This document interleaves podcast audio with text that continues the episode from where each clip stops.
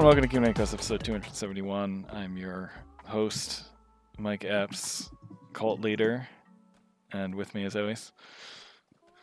Uh, the beat goes on. Oh yeah, the beat goes on. Favorite Bernie Time Master. and your man in Japan trying to avoid all of the religious nutcases, Michael Baker. Kaiju Minokari. Beat goes on. Yeah. So yeah, as it turns out, one of the few benefits of having a former prime minister assassinated is that the very religious group that was it that the guy was attempting to expose has been exposed for the political. Yeah, no, that actually functioned. Like, he got what Yeah. he wanted, which is something. Yeah. But I mean, Not- it was a something you can reasonable thing to want exposed. assassins. Yeah, yeah. And I mean, it was something worth exposing. I mean, we're talking about literally six decades of hand-in-hand political cooperation between the ruling political party and a religious group that will tell its followers who to vote for, Yeah. It's uh, and is very, very pushy about recruiting. yeah, it's a lot. Yeah. I, when I heard about the like it was uh, that it was uh, cult related, I was like there were like a bunch of different uh, cults that I was thinking of. Like I immediately discarded out of hand the Aum Shinrikyo because they're heavily monitored. Yeah. Uh, No, it's the Moonies. yeah, it's the, the good old Moonies. You can skip happy science it- and go straight to the Moonies. Now, did you did you ever hear how that relationship started? No, I didn't know where that came from. Prime Minister Abe's grandfather, former Prime Minister Kishi, Mhm. was um, voted out of, he was removed from leadership back in like 1961 because his hardcore conservative, let's bring back the imperial dynasty as ruler uh, stance wasn't very popular. Funny Huh. how that works. Wonder and why. He, yeah, and he blamed the those rat bastard Chinese red communists for it. Of course he did. Hmm. Of course he did. It's So, always about been red years- meat. So about after about about two years after he was forced out of the prime ministership, he was at a like an an Asian peace summit or something or other, and he went and he got gloriously drunk with the Reverend Sun Myung Moon, where they Jesus both started going off about those rat bastard Chinese red communists, and came to a gentleman's agreement. There's a real marriage convenience. Yep. Because they both hated the communists. And this is why literally four fifths of the Moonies' international income comes from Japan. Jesus. Yeah. Yeah, I was always wondering why back in like 2005 or 2006, the president of Nova, the English conversation school, donated $10 million to a Moonie church in South Korea, and now I know Jesus why. Lord. Yeah, no, that that that spells it out. Yep. Uh, So yeah, apparently the LDP has been working behind the scenes to make sure that no or that the Moonie Church is no or never held accountable for certain practices and recruitment tactics, huh. or a- their or their money management schemes that are very similar to multi-level marketing. Huh. What a strange uh what a strange bit of convenience. What a kind thought of theirs. Uh, Yeah. Just remember that the communists are godless heathens who do not believe in money, and therefore anybody who is religious and hyper-capitalist must be an ally. Of course. See Also- also the see also seed theology and prosperity gospel in America. Yep, we got tons of that shit. It sucks. Um Hey, Fire Miner. yeah, hello fire miner. Uh, well, on that cheery note, video game podcasts. Uh, Yes. Let's get Fire So- Miner. You have to join my cult. Now I'm wondering if going into the future there we will be seeing more evil religious institutions in JRPGs that are based off the Moonies rather than the Catholic Church. That would be fascinating. Hmm. Hopefully It, it would be fascinating to see. I mean, I, I can perfectly understand why they chose the Catholic Church to be a model for a lot of these, just because we have the s- interesting architecture, the funny hats, and the global organization. Yeah. Um, so it's it's a good template to follow. no Hmm. matter what deity is actually being worshipped in it. So Pretty much. Yeah. Uh, Fireminer asks if anyone saw the Sunsoft video about they were going back into making games. Yeah, I think they announced something that's basically Ikki meets Vampire Survivors, which is that's uh, that's something with an audience of like five people. I didn't know they even still existed. Not gonna lie.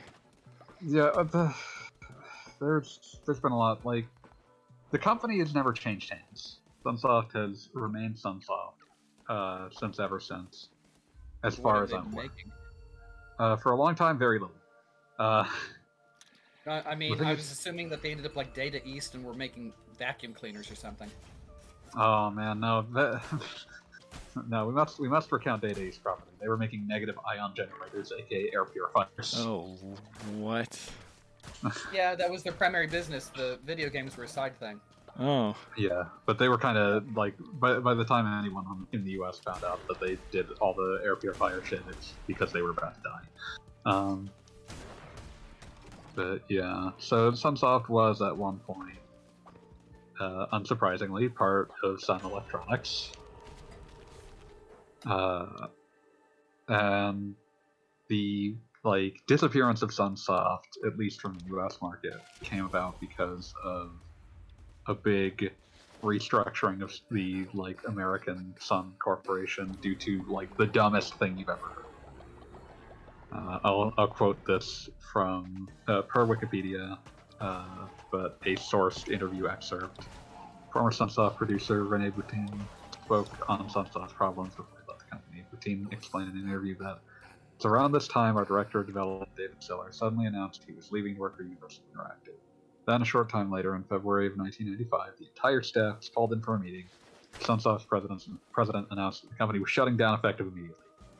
They kept uh, they kept on a skeleton crew of four or five people to wrap up operations and facilitate transfer of IP over Big Flame.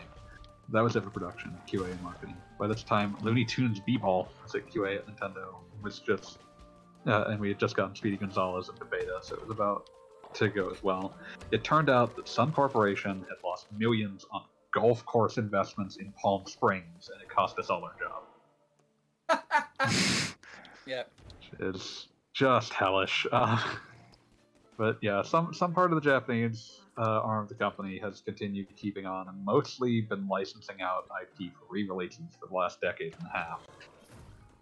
Um, they they still did some stuff that found its way to the U.S. Uh, there's a PS1 Blaster Master game that uh, postdates Sunsoft's uh, U.S. Uh, like complete destruction, uh, Blaster Master blasting again, which is kind of fascinating now because uh, it's not it's not a great Blaster Master game, but it's the only 3D Blaster Master game, and that gives it at least something to hang its hat on.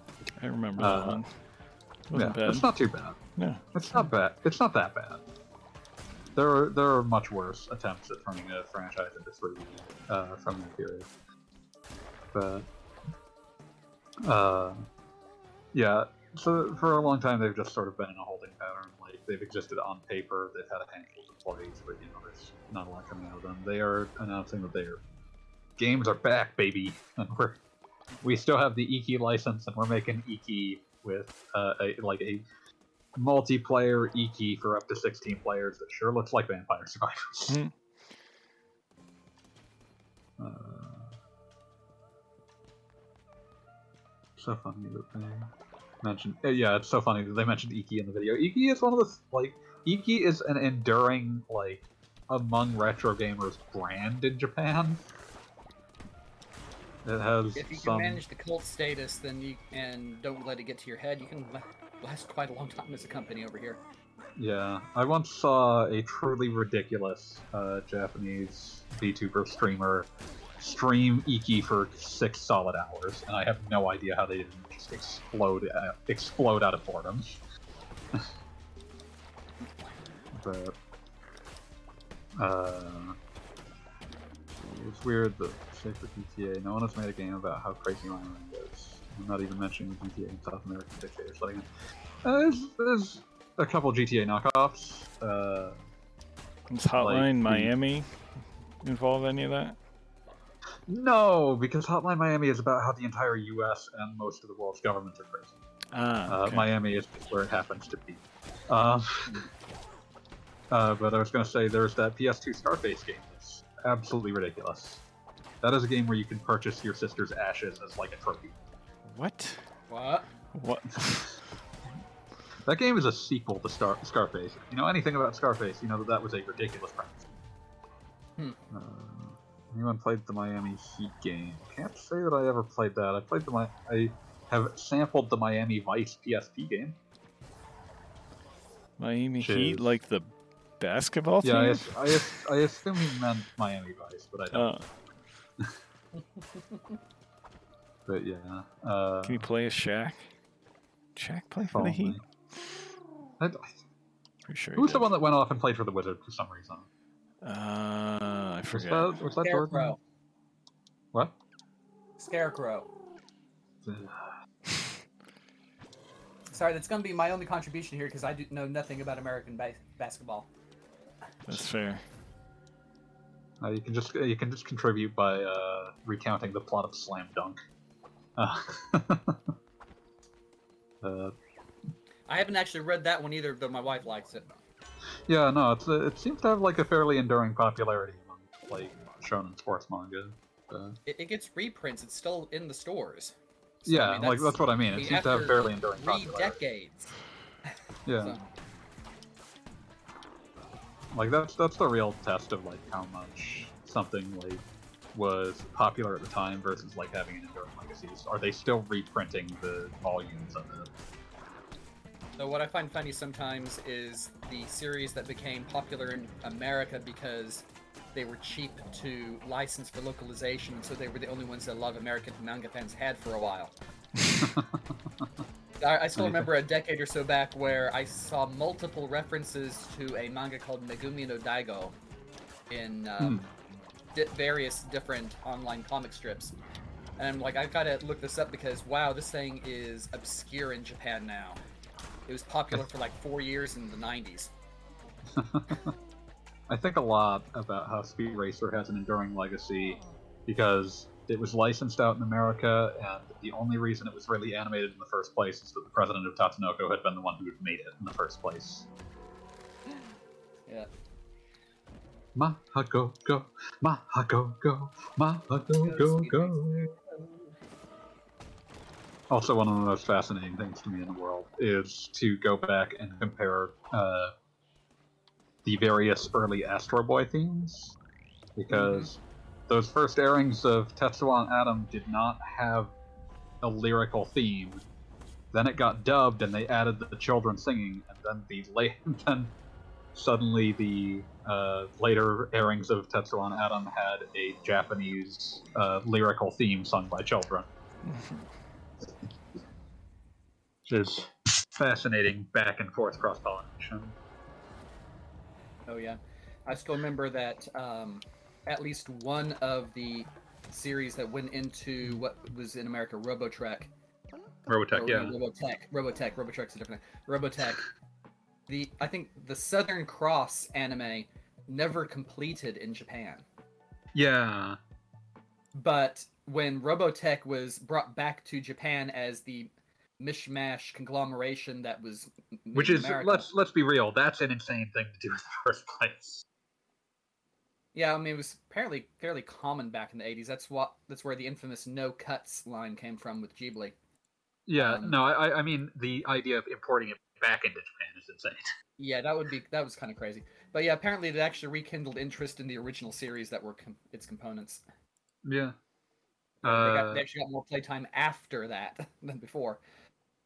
Th- that does remind me that I'm given to understand at least one Power Rangers series was dubbed back into Japanese, Hmm, which That's that's a choice. Yeah, Uh, but yeah, uh, I mean, I mean, some the- of the, the- things that they had to go through to create Power Rangers out of how many different Super Sentai series have they used now? Um, not all of them because some of them just wouldn't work.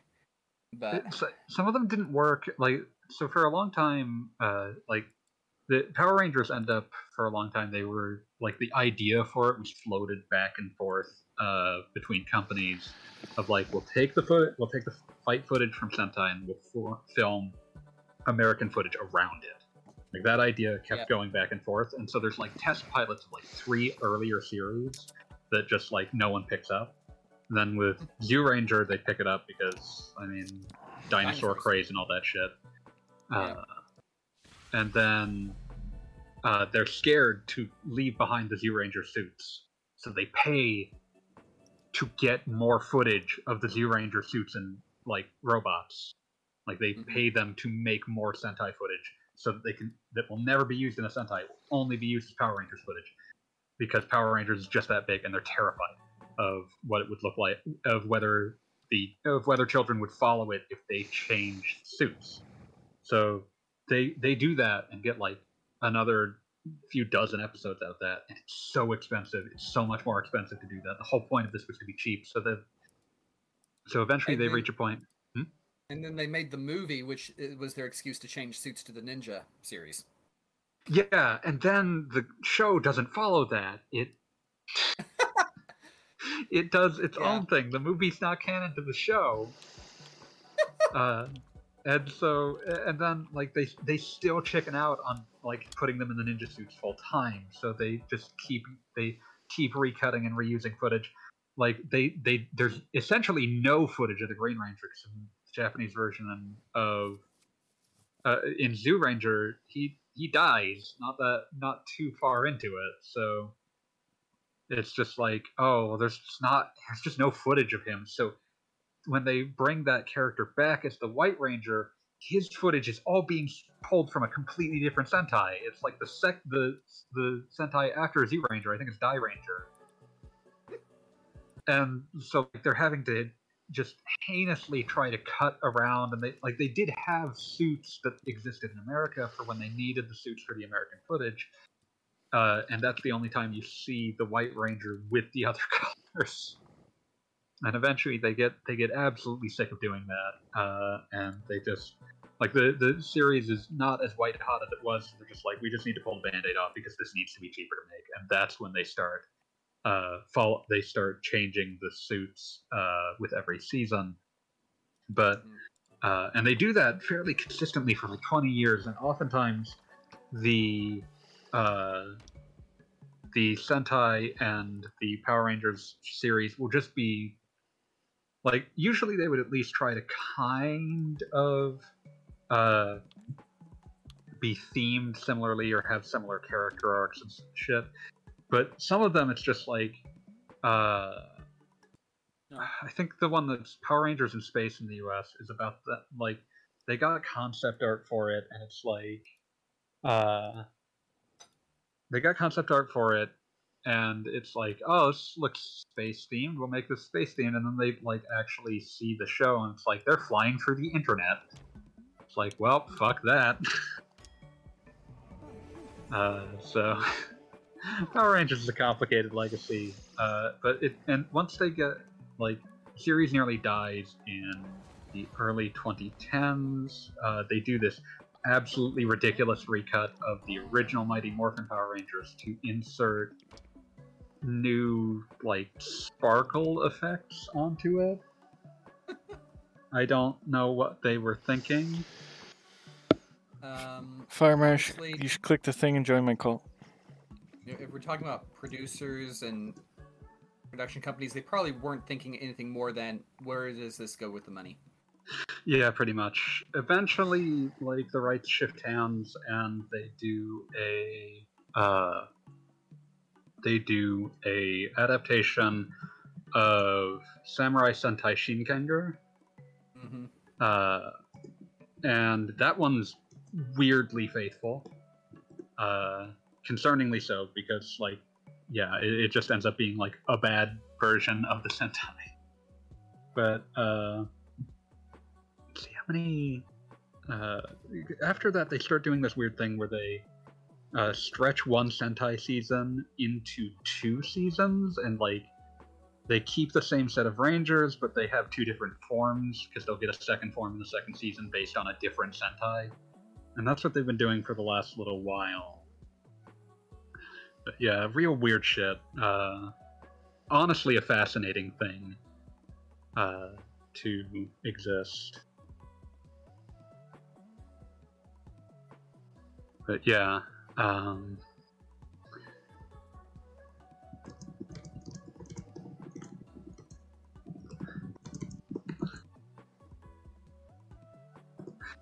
yeah. Um, let's see. But yeah, sorry, uh, brain dying. Um, let's see what's. Oh yeah, in my country they just have busted a small cult, and it's a Buddhist thing. It's, uh, yeah, yeah, that's cool. That's cool. Click the thing, so we can have you in my cult in the game. Okay, so let's let the bad times roll. Okay, uh, we've we've somehow gotten onto like three different tangents inside of the I'll tangent you. minutes of talking. Okay, Hey, I was just trying to get you off of basketball so I could actually say something. Sorry, I didn't mean to get us onto basketball. I know very little about basketball. Other then the Celtics were in the finals this year. They uh, lost. yeah, That's that's the Um, extent of my knowledge. but yeah. Uh, oh, what was I gonna say? Uh, but yeah, so let's, let's quickly run down what we've been playing so we can get moving. Uh, Well, okay, so last night I beat the Pokemon League master, what's his face, on Pokemon Sword. Nice. Leon, Yep. I say, I say what's his force, be, what's his face, because the French translation has completely different names for everything, and Hmm. a lot of them actually track better with being British. Um, Huh. interesting. Interesting. and a few others just track really better with other things too, like the president of the Pokemon League. I think in every other language, his name is literally just Rose, Hmm. and in French it's Shehroz, as in like share, like dear Rose, but the spelling Hmm. makes it look more like it's Pakistani. And the guy looks it. He looks like a um, like a Middle East immigrant to Britain, whose parents came over, or grandparents came over back after the war. Hmm. Um, so, but yeah, and some of the town names are all, are much funnier in the French translation. That's fun. But yeah, but now I have absolutely no idea what to do with the game. It's like, okay, I'll just You can do the post game, or you can set it down. Oh, I'll, I'll, I'll just check the I just check the Pokédex and say, okay, what is next on the Could do the go ex- get it list? you can do the expansions. Yep. And I don't feel like paying for that. They're good though. Oh, Well, the second one is good. The first one is pretty good. The second one is very good. You, Maybe some other time. you though. get the alternate versions of the three legendary birds in that one, the second expansion. Cool. Um, also played a Zelda-like called Book Quest last week, Book quest. And if you pay- interesting. and if you're paying attention to the site, you may have realized that I also put up an impression of this game really soon afterwards, That was quick. based on my complete inability to defeat the first boss after a dozen tries. hmm okay, that's a problem. Yeah. So yeah, the hero's u- basically using a toothpick for a sword. Oh, it's got the lagoon problem. Not quite that bad, but close. Um, but the, the thing I specifically mentioned in the impression is that the first boss prevent, presents an end game level challenge at the very start. Because Yeah. it's got because my little toothpick's doing it maybe th- is doing exactly three hit points of damage per hit because it shows the numbers, and judging from that thing's health bar, it has over hundred hit points. Ugh, and no way to upgrade at all, I'm sure. Not yet. Um, it also deals like over half my health and damage ev- every takeoff and landing if I'm too close. Um, health Wow. does recover autom- does recover slowly if you sit down long enough or if you just stay out of the way long enough. And Hmm. there is a tree you can hide behind where he cannot flame you to death. Oh, However, once fun. you finally Nice. whittle him down to half health, he starts summoning baby dragons. Oh, good. Which Hmm. I mean, okay, it would be easier if I actually had more of a slash radius for my weapon, and could reasonably take out a couple of these guys without getting hurt too hurt myself. And it would also be helpful if there was an upper limit to the number he could summon. Because they just they tend to pop up every five seconds, regardless of how many are currently on the field. I counted 20 of these things the last time I let it go too long. So. Hmm. And they all just home in on you, and if you get caught between two of them, then that's multiple successive hits, and you die. Rip. Yep. Huh?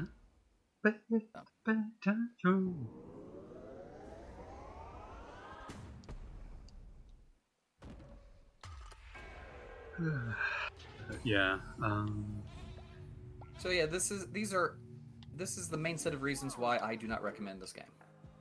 That's the shame. the in, the spotty translation and the general feeling of this world is too large for the number of things you have put in it so far. Mhm. Um, that's minor compare in comparison to the fact that the some of the uh, Difficulty's just overtuned. platforming segments are uh, weird and the boss is impossible. Mhm.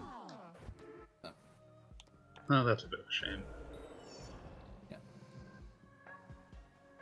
Uh, Wheels, what have you been playing? Uh, I have been playing Xenoblade Chronicles 3, like a lot. Trace? Trace a lot. It's very good. I'm trying to figure out what connections it may have to the first two games. Because there's a lot that could be hinting at, or could just be nothing. Mhm. Like, so It'll tell you at hour 90. maybe or maybe not. I, I really have no idea. It'll Like- tell you at hour 90. Like, there's a character, and this isn't really a spoiler because this character has been in multiple of the trailers. Like, that's a queen hmm. of one of the nations that has a mask that has a hairstyle that looks almost exactly like that of one of the characters in Xenoblade Chronicles 1. But I mean, it could be. Doesn't Could be a necessarily mean. visual homage, could be literally yeah, person. doesn't necessarily mean anything and like the two nations have races from the first two games she doesn't necessarily mean anything because like the nopon have been in every single xenoblade game so mascot. don't know we'll see it's got a weird story and i'm really interested to see where it's going so we'll see and that's about that's pretty much all i've been playing i did fire up trying uh, to impress our viewers into a cult. Yes, join my cult. Join. Uh, I have been. I did fire up Dragon Ball Z Kakarot uh, after the collab with uh, Fortnite was revealed, and poked around with that a bit, which is always fun. So I may play that on the side, but most likely I will go back to finishing uh, Dot Hack as my side project. Because I'm sure I'm going to need to break from Xenoblade at some point. That's healthy. Yeah. Meanwhile, uh, to get mine out of the way, uh, I mentioned on Sunday I played through the entirety of uh, Sly Cooper 1 on the, over the weekend, just sort of because I could. I needed a break from RPGs, and that is a short, breezy platformer that still holds up quite well. Worth playing. Uh, and you can 100% it in like five hours. Um, Nice. but uh, and I just reached chapter have to worry about three of in this cult too. What's that? What's that? Okay. You have to worry about sanitation with your cult. Yes. But, yeah. Uh, So you'll see I manually named one of these characters Fireman. yeah. Uh, I. What was it? I. Uh, brain, brain dying. Um, yeah, I, I played through Sliker 1, uh, read a bit about the history of the company that produced it, and want to bring up the absolute like balls on a company that was neck deep in production of an N64 game and pitched uh, pitched it to Sony as publisher. They uh, like specifically like Sony, please publish this Nintendo 64 game. uh, it turns out that Sony, uh, like the, their bargaining chip was, help us finish this game, and then we will port it to PS1 afterwards. and Sony declined. Uh, they uh, eventually got a publisher for that game in Ubisoft. That game was called The Rocket Robot on Wheels. It's pretty good on 64 game. Uh, got a rudimentary physics system that's pretty impressive. But uh, yeah, uh, they uh, they they went back to Sony for the PS2. But yeah, it's just very funny to me. They were absolutely categorically unwilling to abandon the work they'd already done on the N64 game. like, no, we want to finish this. We want to release this, and we will do something as ridiculous as pitching an N64 game to be published by Sony. But uh,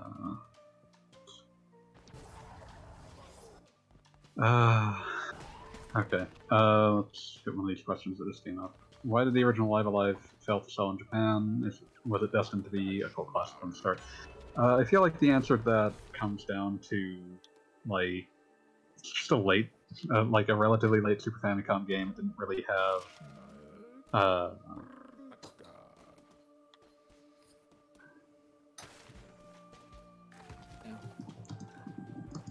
I mean, it was a late game. It was a weird game. Yeah, it didn't have like brand recognition. Looks kind of uh, ugly for a late Super Nintendo yeah. game. And I mean, especially at that time period, the American publishers would have been very conservative in what they chose to bring over.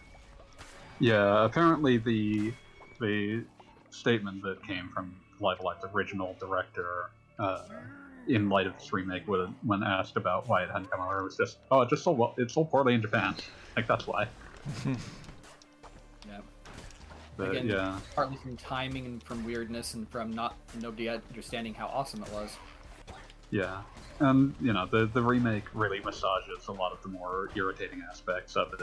Uh, the you know certain aspects of it that were poorly explained in the original context are much better explicated in the remake. It's, it's a very it's, it's very good at uh, improving without uh, losing what was good about the original. Yeah, I was uh, honestly surprised that the original wasn't a better looking game because I looked at this and it's just like, oh, they like HDified the original sprites, but no, it's it's not the case at all.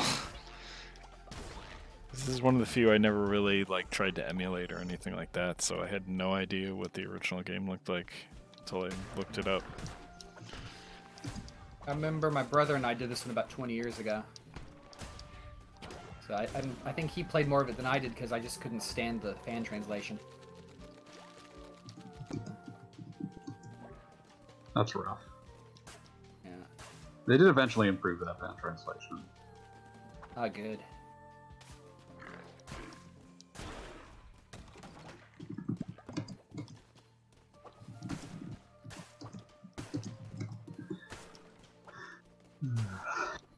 Uh, yeah. Uh, as for what else I played, like I said, I got to chapter three of four, yeah, Trails in the Sky, which is misleading because technically it's uh, the the first chapter is a prologue, and then there's chapter one and chapter two. I just finished the one that's called chapter two, which could realistically be called chapter three. Uh, it's not a series known for its brevity. Um, nope. But I'm but I'm having a good time. I enjoy it. Um, Yeah. Um,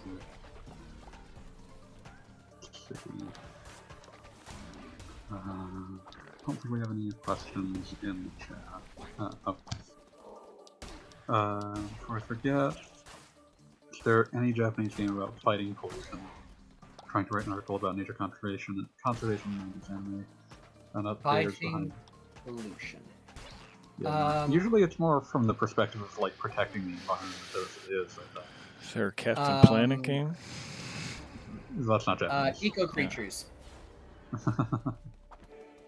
uh, eco creatures where you are basically a durian themed druid leading a Zerg rush of squirrels, beavers, and flying squirrels against robots that are trying to base- devour the island.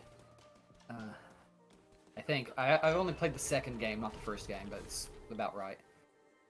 And yeah, there are parts where you are literally fighting pollution. Yeah, some questions before my brain just completely leaves me. it is definitely threatening to.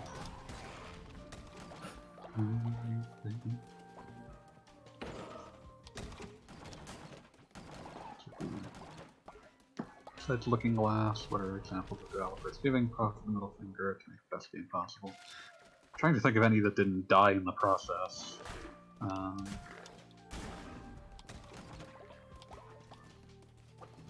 I can think of one, although the byproduct of their attempts to flip uh, the bird to profitability has uh, led to them making insane decisions that appeal only to the company's head. So, and it's a it's an indie developer. Anyone ever heard of uh, Watermelon Software? no. No.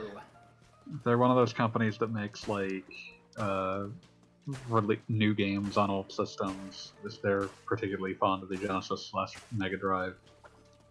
And they spent like eight years making a game called Paprium, which is a uh, Genesis slash Mega Drive game, and entirely custom to the whims of one particular madman. I would imagine that he lost a shit ton of money. I have no idea where his money comes from. Yeah. It What's- took some crowdfunding, but that would not have covered a lot of the shit that he was doing. What's the name of the game? Uh, Paprium, P A P R I U M. Hmm. Hmm. And one of those va- weird vanity projects, or Very much a vanity project. Very much like uh, I'm going to make the most technically impressive Mega Drive game I can, and the process of doing that involved spending eight years, which is uh, nearly double the viable life of the Mega Drive when it was new. Um, but yeah, just a truly bizarre object, uh, and ultimately somehow being producing a Genesis cartridge capable of having a modem plugged into it so they could download DLC. um, truly bizarre. Truly, truly bizarre. But yeah, um, what was I gonna say? But yeah, that's like it's usually like indie vanities that do this. It's very like if a company is publicly traded, it basically can't ever do this. Uh, and most uh, publishers you've ever heard of uh, are publicly traded, and most developers get their money from publishers. Uh, we only one Genesis game ever used bank switching. Street Fighter 4. Yes, Super Street Fighter 2 uh, required bank switching because the memory map could not hold more than like 32 megabits. Uh, Paprium, I believe, would also do that. I've not checked into how it works, but I would presume that it has to use some form of bank switching because it's like double size that. But, uh, yeah, in terms of games released at the time, Super Street Fighter 2 is the only one. Um, but yeah, uh, it's, it's very hard to think of situations where uh, a company had like because the other thing is that like when you see companies do that, they often don't end up releasing games uh, because it means that their source of funding is not stopping them from doing that. So like you get into the Nukem Forever situation where uh, they didn't need money from a publisher. Uh, like all that money, all that game was paid for out of pocket. Like developers were paid out of pocket. Then you ran into this issue of that meant that no one could tell uh, George Broussard, "Hey, you have a deadline. This has to be done by X, like X days." And for most people, like that's hardly a Broussard uh, specific problem, but for most people, if they're told if they're not told they have to be done by X time, they're just going to keep tweaking. Mhm. And so you get the endless uh, development cycles of something like a Nukem Forever, where it's just like we have the allowance to just do whatever for essentially Or, um, until we run out of money. or or the inverse um uh the uh um the comeback on on twitter when somebody was joking about oh why didn't they do the completed version of saga scarlet grace the first time yeah, it's It's just like- like, there's no such thing as a the game completed that you have Yeah, if, if you wait for a finished game you're never going to get done Yep. I've, I think I've mentioned before, and I'll say it again. The job of a uh, like project lead for most major games is not to necessarily be the one who's like, uh, these like my ideas will be what steers the ship. It's to say, we're going to have to like this is the idea we're going with. Because we have to pick something we have to decide and like you end up in these like leadership positions it's like we have to we just have to lock down and pick something I'll be right back. um, baby let the bad times run uh, I think that's okay. yeah so mostly you see this with uh, indie companies or people with very non-traditional investment sources Uh, I'll hit another one that I don't think Wheels will have much to say about, and sadly Gaijin probably won't either, but might as well. Uh, did Daikatana make Ion Storm lose so much money that both Deus Ex and Anachronox could not recover all of it? Well, I mean, Anachronox was also a huge, huge financial failure. Um, it wasn't a bad game, but it did not sell. Um, and yeah, Deus Ex by itself was not going to keep all of the branches of Ion Storm uh, up and running. Like that's just that just was out of the question. And so you end up with well, Ion Storm, Austin that did Deus Ex, I forget, but that that company ends up being the last known survivor. And then uh, Deus Ex Two uh, underperforms in some fashion, and I believe they dissolve slash get eaten around that period. Uh, but yeah, that's just one of those things. Like, uh, uh, Daikatana definitely lost a lot of money, but you know, it was also not a case of there, was. It was just a case of like, uh, there was there was one team that was making things that's like sold that was within budget, and so that team got to continue existing because of publisher funding, and the rest got shuttered. i never got past the title of that game Uh, Daikatana or Deus Ex? daikatana Yeah, because it's it's super wrong, but i was to say whoever r- decided on that name knew absolutely nothing about how japanese actually works yeah. Uh, should be something like Daito, right? it should be daito Yeah. Um, But yeah, just just looking at that name, that told me everything I needed to know about the mindset of the people who made this game, and why it should probably not be good. confused and misunderstanding weak. Yeah. yeah, pretty Um, much. Uh, Yeah. And to hit the related question, Looking Glass, Ion Storm, Eidos, can we talk about how both Blessed and Cursed those studios related to Origin systems were? I mean, EA came out of it alive, but uh, yeah, I mean, like you run into the this issue of like Looking Glass and Ion Storm, which I'm sure what led to this question of developers giving Proper the middle finger. Uh, you look at these and they're they're not companies built to last because they're most they they were largely disinterested in market trends. They were largely disinterested in long-term profitability. They wanted to make games that were ambitious, and their logical extension ends up being Star Citizen, which is also which Cloud Imperium is a bunch of X-Origin Systems folks, and Mhm. they are they, it hits all of the beats we've talked about. They have way too much fucking money with weird non-traditional funding sources that means they don't ever have to commit to this game needs to be out. Hmm. And so you get uh, the what is closing in on the end of its first decade of production, uh, Star Citizen. Ten more years. Ten more years. Hmm. uh, yeah. Okay. Now back to the topic, and this is something we can all probably contribute to. Now back to the topic of weird versus technically good. Anyone knows how weird it is? Most RPG fans only have praised for FF9, yet when asked which PS1 FF is their most favorite, the majority would choose 7 8. Any reason why, besides everyone preferring being cool over being deep? I mean, like, it's. FF fans will eat each other alive constantly and forever.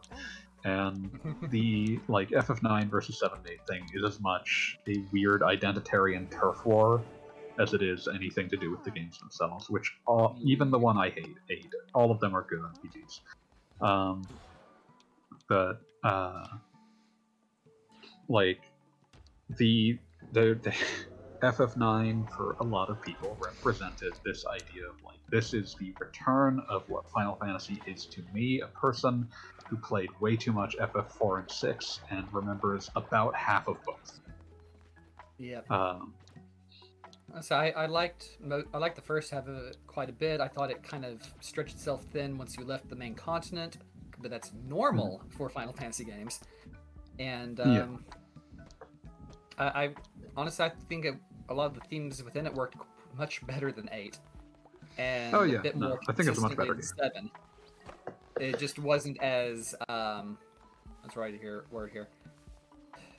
It wasn't as edgy and pushing as the others were, I guess. boundary pushing, ambitious in Yeah. some sense. Uh, Yeah, Because like it was definitely it was a throwback game. It was designed to be a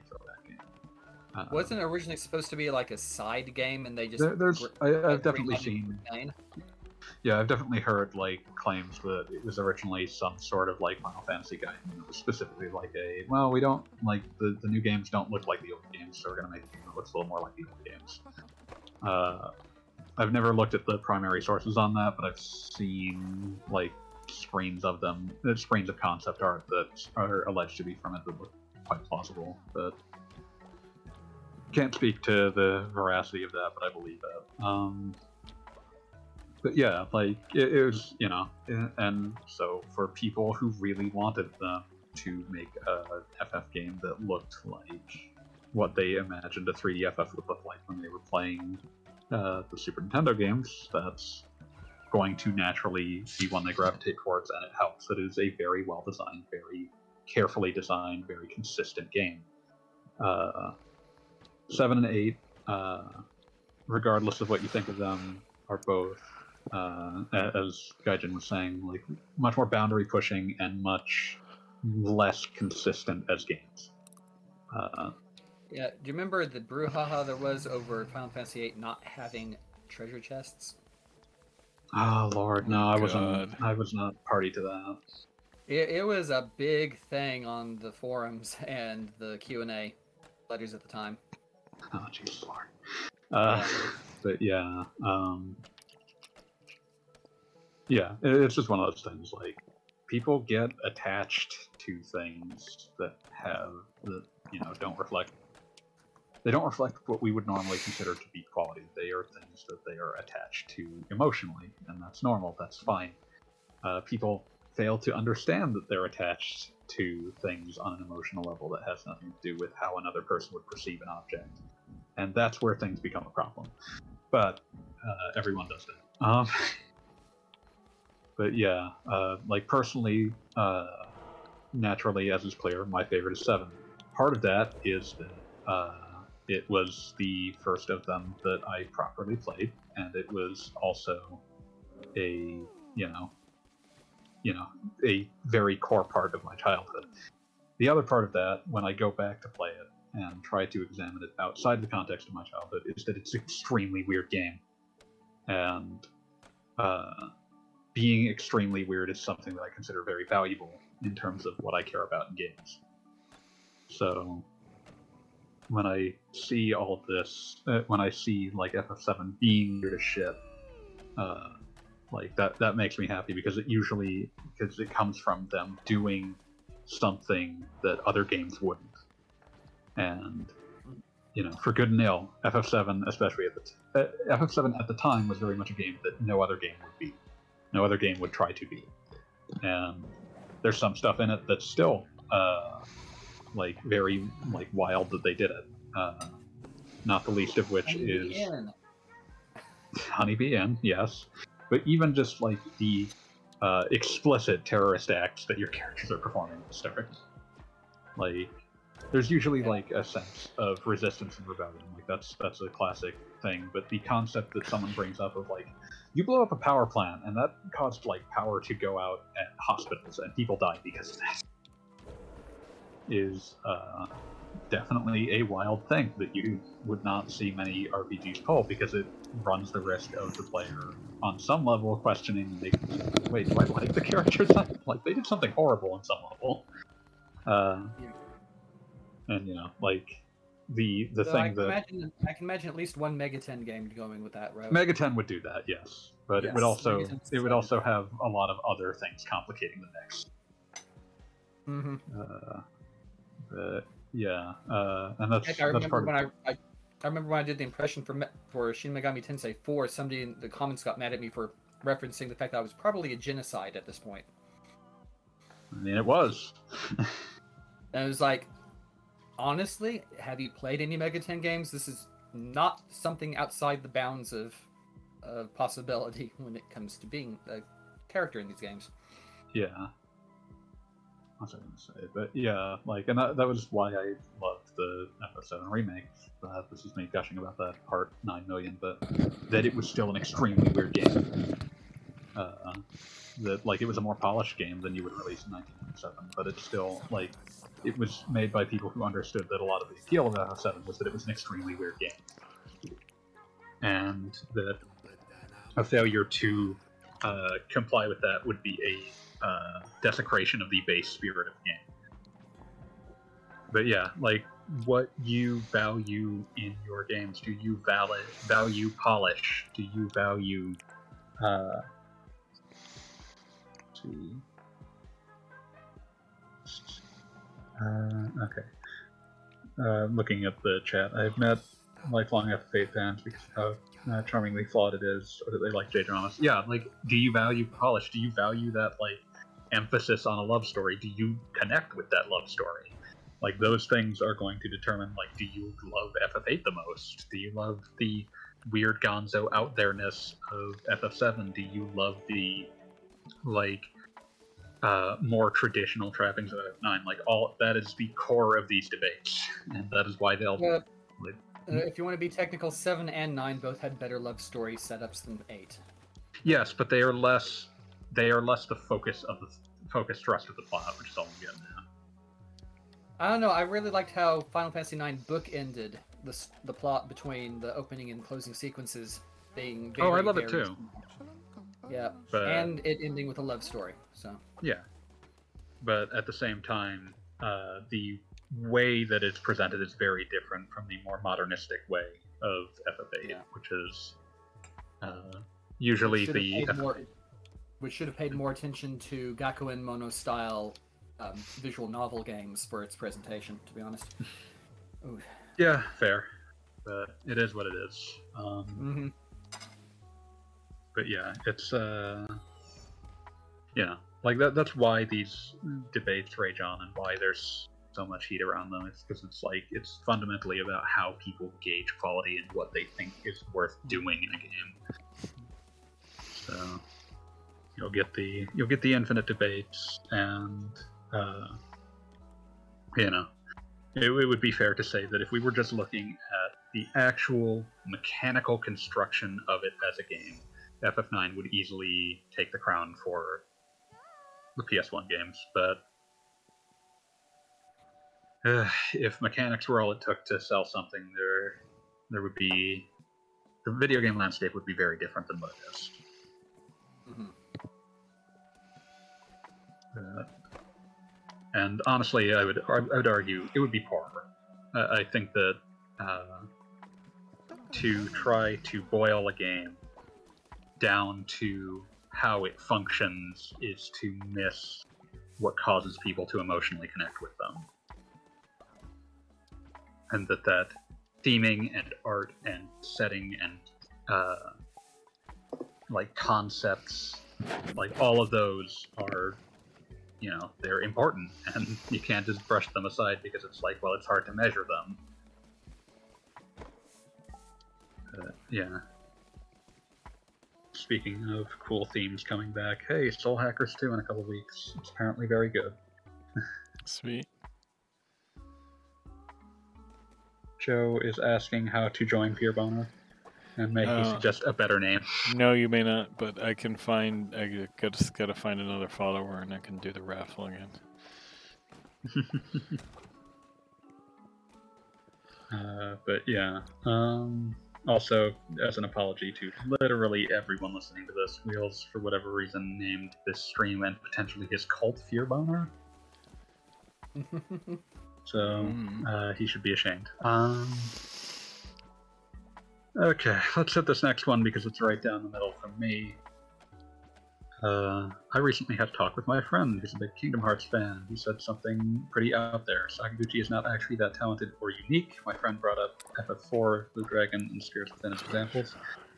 Only succeeded because A, he had a great team and was the first to make games like these. Nomura, on the other hand, doesn't always have the brightest ideas, but he's weird and knows which buttons to push to make people really into his games. Any thoughts on this comment?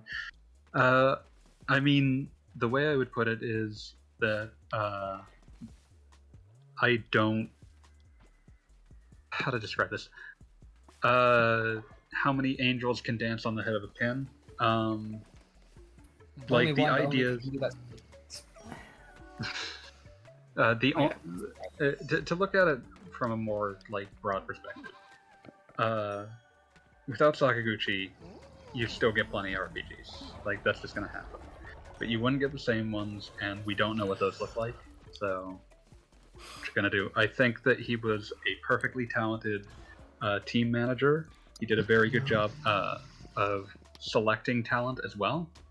Uh, And to even bring up- probably the better talent to have. Yeah, if you need to be a project manager, you need to be good at finding people who are good at things. Like that is one of the key roles that you serve. Uh, to to put that into perspective and to bring up the Nomura thing, Nomura was a debugger, and then uh, in FF6 he was like a part a secondary monster and character designer. Uh, and then somehow he and Sakaguchi ended up writing the initial plot outline, the initial plot concept of FF7.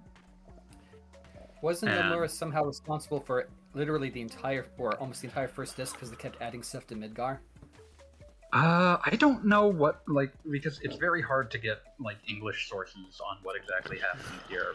The like I'm drawing from the credits and some oral histories that have appeared in English, but basically, I do remember Uh, reading an article once where it was describing how like the Midgar section was originally supposed to be a lot shorter, but then they kept coming up with more stuff to put into it. And I mean, it helps that a it's of- such a striking image. But yeah, and and apparently a lot of that came down to Nomura just managing to convince people to go with more things.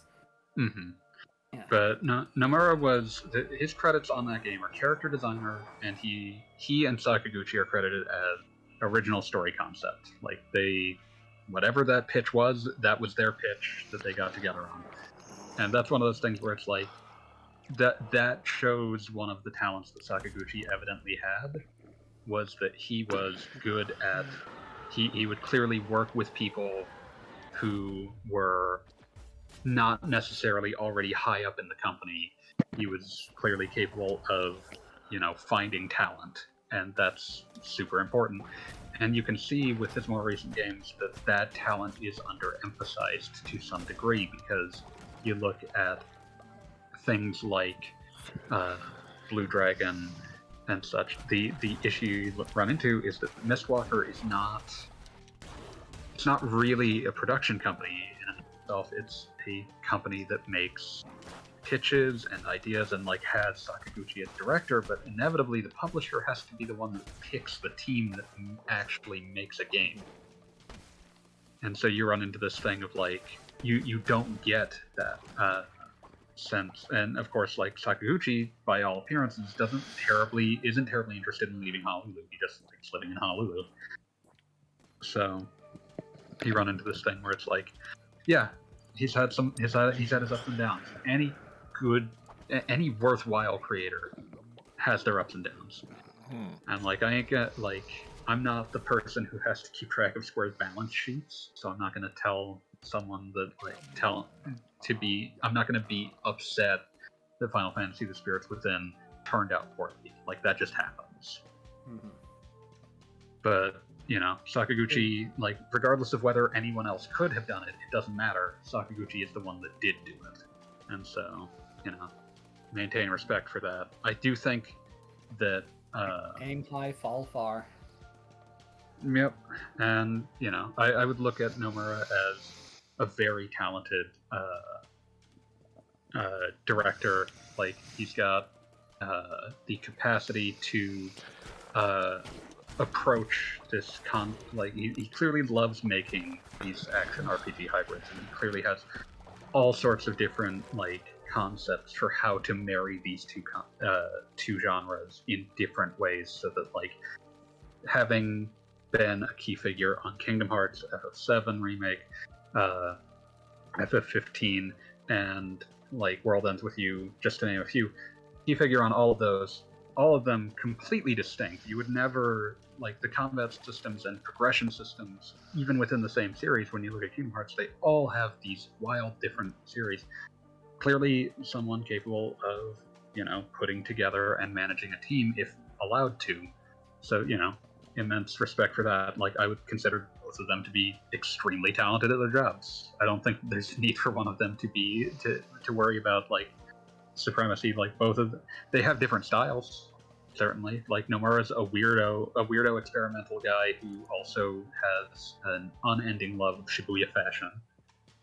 Uh, Sakaguchi is a bit more of the uh, traditionalist in terms of theming aesthetics. He has he clearly enjoys that fantasy aesthetic. Like FF9 was his baby, uh, and ever since uh, he left Square, a lot of his games tend to have that more traditionalist fantasy bent. He just seems to like it.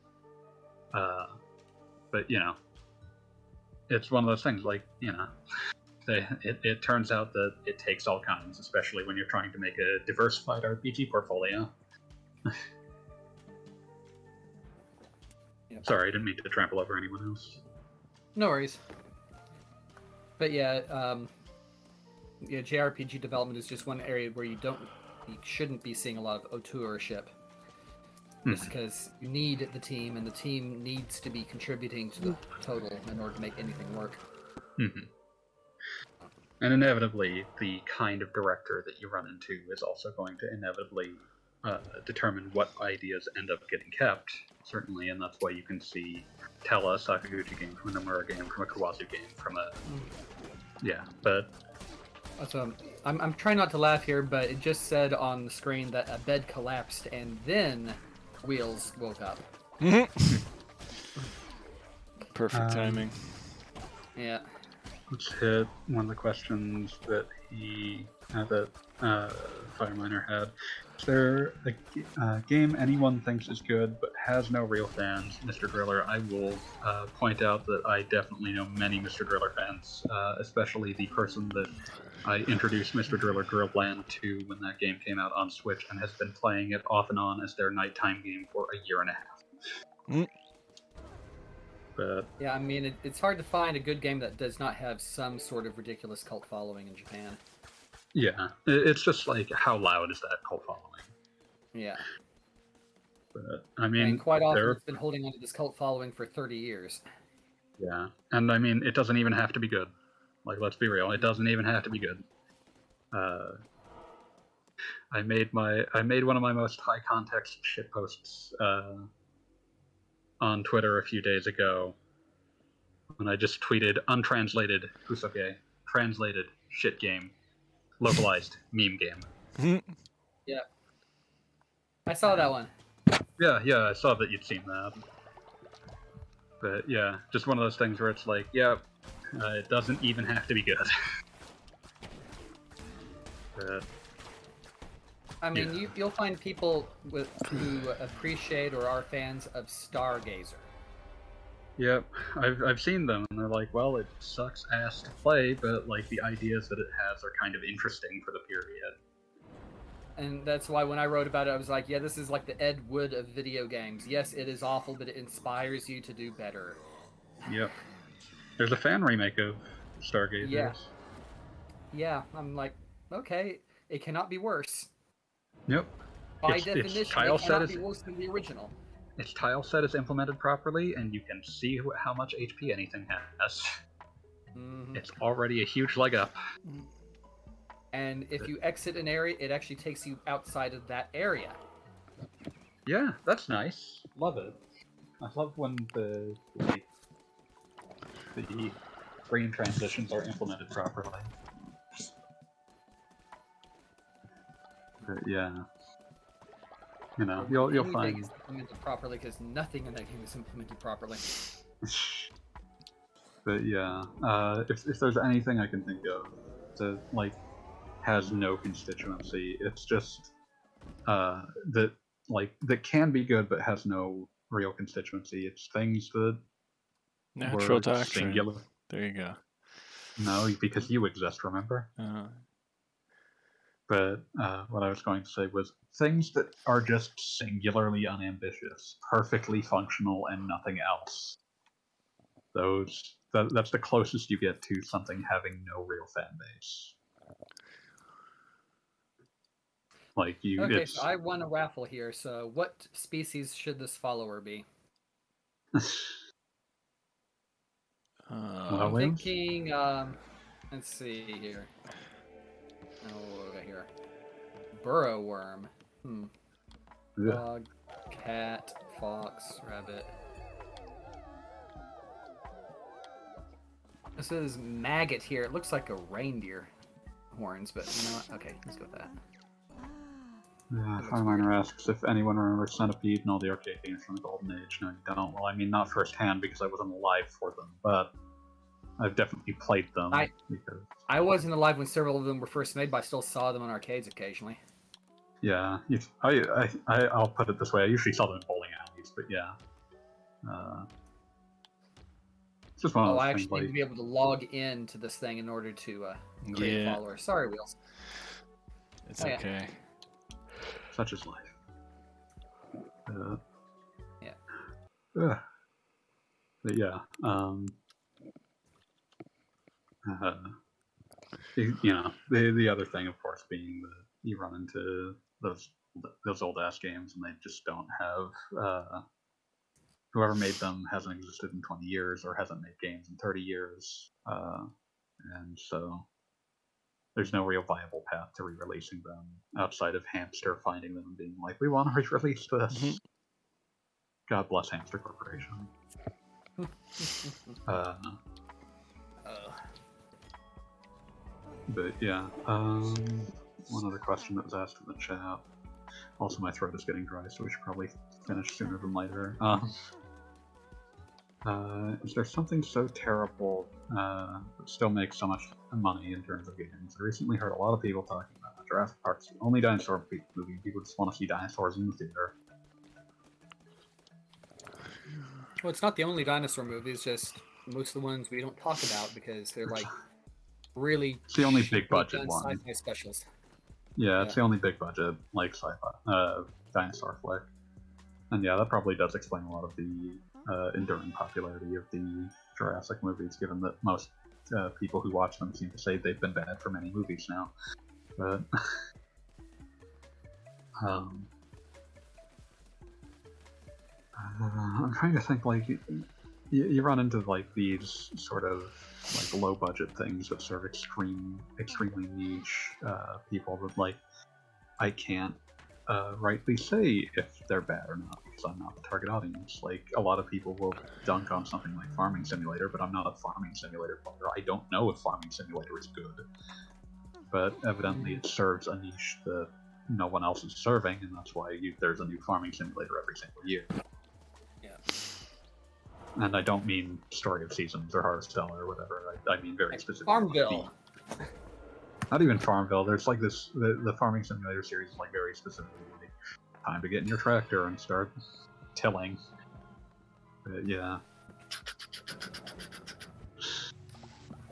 But yeah, and you know, it, it's like apparently there's there's an upcoming game that's a hotel simulator where you are the owner of the hotel, but you're also a vampire, and it's your mission to attract quote unquote guests over for dinner. That's a cute idea. I like that. Um,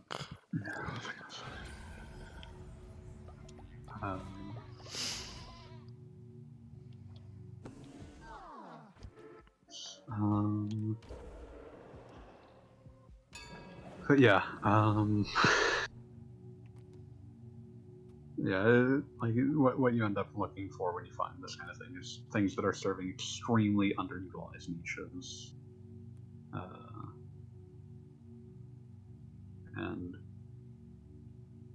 there's not a lot in that field, uh, especially because, but you know, it tends to be things that, uh, you know, like I said, underserved niches uh, that, uh, you know, they have like one game to play that uh, solves the things that they have. Like I have friends who play like Euro Truck Simulator quite a bit. and It's like I don't know. Maybe there's a better like by all accounts that's a that's a perfectly fine game. Maybe you could make a better truck simulator, but at the same time, like no one else is doing it, so it's all the truck sim. It, it's all truck sim all the time. That's that's Um, if you want. But then, I mean, if you get too much better on the truck simulator, you end up with another version of Desert Bus. Yeah. But yeah, like if you want, if you just want to simulate like long haul trucking, well, Euro Truck Simulator and American Truck Simulator, those are your options. Hmm So.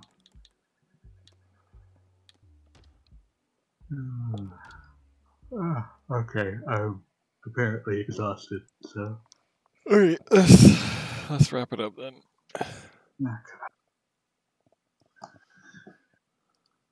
Ah, okay, Gaijin, Okay. tell me what my next piece of reading material ought to be.